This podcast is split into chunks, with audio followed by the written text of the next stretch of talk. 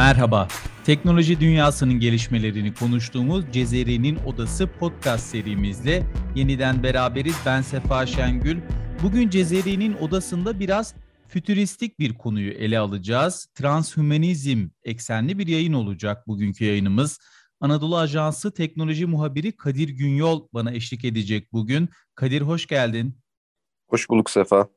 Kadir aslında bugün biraz ben senin konuğun gibi olacağım. Çünkü bu konu üzerine sen bildiğim kadarıyla uzun zamandır çalışıyorsun. Neuralink konusu. Elon Musk'ın şirketlerinden birisi bu. Ee, belki Tesla veya SpaceX kadar önde gelen bir şirket olarak görülmüyor ama belki de gelecek için çok daha önemli bir yer alabilir günlük hayatımızda. Evet Kadir nedir bu Neuralink konusu? Sen biraz anlat istersen de şöyle bir tabiri caizse konuyu beraber bir masaya yatıralım sonrasında. Evet Sefa, e, aslında Neuralink projesi Elon Musk'ın en önemli şirketlerinden bir tanesi. Çok duyulmamış olsa da bahsettiğin gibi ama en çok yatırım yaptığı şirketlerden bir tanesi. Bu şirkete geçmeden önce ben biraz aslında çipler konusunda bir kısa bir giriş yapmak isterim. O da şu, çipler konusu son dönemde özellikle sosyal medyadan takip edebildiğim kadarıyla e, çok fazla konuşulan ve çok fazla komplo teorilerine kurban giden bir proje olarak görünüyor bana. Çünkü bu konuda özellikle benim sosyal medyadan görebildiğim kadarıyla iki farklı görüş var ve ikisine de katılmıyorum. Bunlardan bir tanesi her şeyin içinde çip olduğuna inanan bir kitle var. Bir tanesinde de çipler konusunun tamamen komple teorisi olduğunu ve böyle bir konunun olmadığını, böyle bir çalışmanın olmadığını iddia eden bir kitle var. Ben bu iki görüşe de katılmıyorum. Çünkü gerçekler aslında bunu söylemiyor. Senin de bahsettiğin gibi gerçekler şunu söylüyor. Elon Musk'ın Neuralink şirketi uzun zamandır beyne takılması planlanan çipler üzerinde çalışıyor ve 2022 sonu gibi bu çiplerin artık insan beyninde de deneneceğini açıkladılar. Dolayısıyla çipler konusu çok alaya alınacak bir konu değil. Üzerinde çok ciddi çalışmalar yapılan ve çok yakın bir gelecekte denemeleri yapılacak bir proje. Peki ben şöyle bir açılım yapayım daha doğrusu. Bu şimdi çipler normalde insan vücuduna nasıl bağlanacak veya insan vücudunun daha sonrası için vazgeçilmez bir parçası mı olacak? Elon Musk burada e, transhümanist bir felsefeyi mi e, düşünerek bu projeyi yürütüyor yoksa hani bu aslında sağlığı destekleyen bir proje olarak mı başladı? Nasıl bir gidişatı var bunun? Evet aslında çok güzel bir yere bağladın. Biz seninle daha önceden bir e, konusu üzerine podcast yapmıştık. O podcast'te de aslında transhümanizm hareketini açıklamıştık. Şimdi kısa bir açıklama yapayım. Bu konumuz değil ama Transhumanizm hareketi çip konusuyla çok ilintili bir konu. Biliyorsunuz transhumanizm insan vücudunun içine yerleştirilecek cihazlarla insani olan sınırların aşılması olarak özetlenebilir. Yani gözümüz fotoğraf çekiyor, işte beynimize yerleştirilen bir çip direkt internete bağlanabiliyor gibi birçok hedefleri var. İşte ölümsüzlük, temel hedefleri arasında ölümsüzlük, hastalıkların yok edilmesi gibi e, başlıca amaçları bulunuyor transhumanist hareketin. Şimdi tabii bu Neuralink projesi ve çip projesi aslında transhümanizm hareketine çok büyük katkı sunacak bir proje. Çünkü bu projeyle birlikte beyne yerleştirilecek çiplerle tabii bu Elon Musk'ın söylediği amaçlar insanlar arası iletişimde dile gerek kalmayacak. Bir podcast programına katılmıştı Elon Musk. Orada dinlemiştim kendisinden. Artık dil konuşulmayacak dedi. Çünkü insanların beynine yerleştirilecek çiplerle insanlar telepatik olarak birbirleriyle konuşabilecekler dedi. Karşısında, karşısındaki gazeteci şunu sordu. Diller ne olacak dedi nostaljik amaçlı kullanabilirsiniz dedi. Yani yine siz konuşabilirsiniz ama dedi gerek kalmayacak dedi. E, sağlık verileri anlamında çok büyük katkı sunacağını düşünüyor Elon Musk. Yani insan çipler insanların sağlık verilerini sürekli kaydedecekler ve bir cep telefonu uygulamasıyla insanlara vücutlarında olacak anormallikleri anında bildirecekler. İnsanlar hemen çözüm getirebilecekler sorunlarına olarak açıkladı bunları. E, tabii bu anlamda bakacak olursak Elon Musk'a göre çok ütopik de olsa çok e, faydalı bir sürecin içine girdiğimizi düşünüyor Elon Musk. E bunlar Elon Musk'ın ve çip projesinin en yakın vadede ulaşmak istediği amaçlar olarak söyleyebilirim size. Yani o zaman burada sağlıktan daha ileride bambaşka bir amacı güden bir yapı olacağını anlayabiliriz. Çünkü sağlık dediğimiz zaman şu anda en yakın teknolojinin insan vücuduyla buluştuğu projeler olarak ellerde ve kollarda kullanılan e, teknolojik protezler hani daha doğrusu beyinden sinyal alarak sanki gerçek bir elin e, yaptığı hareketleri sadece zihindeki sinyaller vasıtasıyla kullanan el ve kol protezlerini görebiliyoruz. Bunlar biraz daha ileri teknoloji olarak şu anda yapılmaya başlandı. Peki yapay zeka ile beraber bunu değerlendirirsek şimdi yapay zeka ve insanın normal zekasıyla burada nasıl bir insan daha doğrusu hani şöyle bir şey söyleniyor ya insan 2.0 yani böyle bir şeye doğru mu gidiyor insanlık? Benim görüşüm şu aslında çiplerle yapay zeka ile beraber insanın yok olacağı tezi artık yavaş yavaş çürümüşe benziyor. Daha çok insan ve yapay zekanın birleştiği işte bu cyborg denilen bir varlığa doğru gideceğine inanılıyor. Elon Musk da buna inanıyor. Yani insan ve yapay zeka birleşecek ve o şekilde hayatımıza devam edeceğiz. E, bununla ilgili hatta bir örnek veriliyor. İşte çocukların e, beyinlerine takılan çipler aracılığıyla okulda, bir okulda çocuklar dersi dinlerken bir yandan e, dersle ilgili aklına gelen soruları hocasına işte e, telepatik olarak soracak. Bazı cevapları internetten hiç cep telefonu kullanmadan internete bağlanarak çözecek. Dolayısıyla burada sanki yapay zeka ve çiplere biçilen rol e, insanlara yardımcı olması yönünde bir rol biçiliyor gibi. E, yani insan beyni ve yapay zekanın birleşiminin e, geleceğin varlığı olduğuna inanılıyor. Tabii şimdi böyle söyleyince biraz e, ütopik geliyor herkese ama e, şunu da söylemek isterim. Çiplerle ilgili şu anda satışı yapılan siteler bile var. Ben onları biraz araştırdım. Yani bu beyin çipi olmasa bile e, deri altına yerleştirilen çiplerle ilgili satış yapan ve şu anda vücuduna çip yerleştirilen çok fazla insan da var. Bu e, şu anda günümüzde bir... yapılıyor mu deri altında Tabii. çip uygulaması? Tabii. E, BBC'nin bir haberi var. 2019 yılında yaptı. İsteyenler bakabilirler.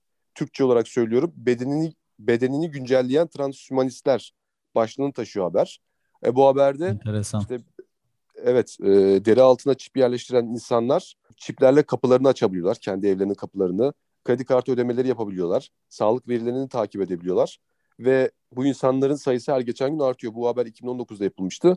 O tarihlerde bile pek çok bu şekilde transhumanist insan vardı. Ve bu kişilerin sayısı muhtemelen şu anda çok daha artmıştır. Dolayısıyla bu şu anda zaten yapılan bir proje. E, Elon Musk'ın projesini niye bu kadar anlattık? O bence bir tık daha bu işin üstü yani üst seviyesi diyebiliriz. Çünkü artık o beyne yerleştirilecek bir çipten bahsediyoruz. Bana biraz tehlikeli geliyor tabii beyin çok önemli bir yer olduğu için. Dolayısıyla onun önemi biraz e, beyne takılmasından geliyor bence. Peki Kadir şimdi Neuralink projesine geri dönelim. Musk diyorsun çipi insan beynine takacak. E, bunlar nasıl yapılar? Bunlarla ilgili detaylı araştırmalar veya herhangi bir çalışma sunulan daha doğrusu bunlar bilimsel olarak sunulan çalışmalar var mı? Benim takip edeyim, edebildiğim kadarıyla Elmas da kendi şirketiyle ilgili detaylar veriyor. Bir anakart benzeri bir yapı var. O beyne yerleştiriliyor ve beyin sinyallerini alabilmesi için de çok ince, kıldan ince teller var. Onlar aracılığıyla beyindeki bazı sinyaller alınıp okunabiliyor, anlaşılabiliyor. Tabii ben konunun uzmanı olmadığım için çok detaylara hakim değilim. Ama temel prensip olarak beynin arka tarafına yerleştirilen bir e, çip var ve bu çip beyne bazı kıldan ince tellerle bağlanıyor ve oradan aldığı verileri anlamlandırmaya çalışıyor. Temel prensip bu olacak. E, bununla ilgili görseller de mevcut. Dolayısıyla çok hakim olmadığım için konunun detay veremeyeceğim ama temel prensip bu olduğunu söyleyebilirim. Yani nörolojik kısmı tabii ki e, aynı zamanda biyolojinin ve tıp biliminin Tabii. çok derin e, araştırılması gereken bir bambaşka bir yer diyelim. O iş biraz teknolojiyi de aşıyor. Aslında o da bir sağlık teknolojisi aslında baktığımız Tabii. zaman hepsi bütünsel olarak değerlendirdiğimizde. Peki bu gelişmeler hepsi bir yana insanları koruyacak hukuki gelişmeler bunlarla alakalı e, hukuki düzenlemeler var mı bu konuyla alakalı? Evet Bence en güzel yön bu bu konuyla ilgili. Yani biliyorsunuz e, teknolojik gelişmeler o kadar hızlı ki hukuk bunu yakalamakta çok zorlanıyor. Bunu bugüne kadar hep şahit olduk seninle yaptığımız programlarda. Bir teknolojik yenilik ortaya çıkıyor. O yenilik insanlar arasında yerleşiyor, kabul ediliyor. Daha sonrasında hukuk bununla ilgili bir düzenleme yapmaya çalışıyor ama biraz geç kalmış oluyor sanki. Dolayısıyla evet, mağdur olanlar da oluyor bu arada. Evet, kesinlikle.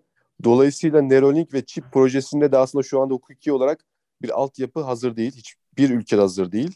Bu proje hayata geçtiğinde ne gibi sorunlarla ortaya çıkacak? İnsan beyninin hacklenmesi mesela bir soru. Bununla ilgili herhangi bir hukuki düzenleme var mı? Ben görebildiğim kadarıyla yok.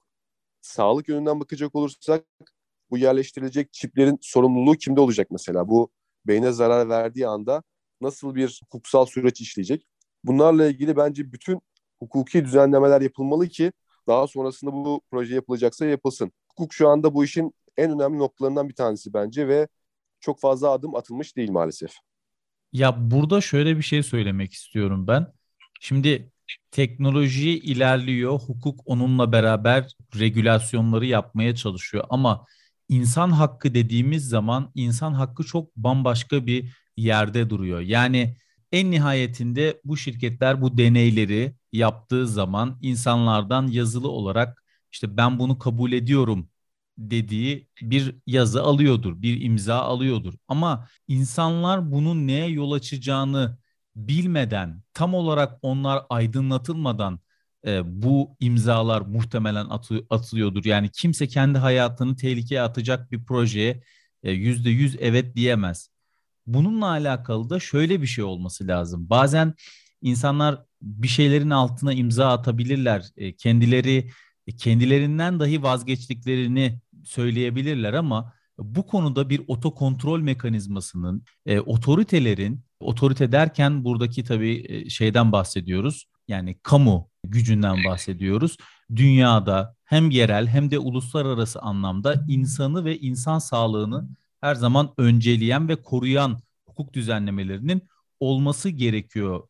E, tabii ki hukuki riskler, mali riskler ve e, insani riskler her zaman e, barınıyor. Bunları da muhtemelen deneyler olmadan, e, bilim bunun üzerine çok ciddi anlamda çalışmalar yapmadan e, göremeyeceğiz. Bu da işin bambaşka bir e, boyutu. Bir de şunu soracağım. Dünyada aslında bir çip krizi var. Çok bambaşka bir yerden yaklaşıyorum.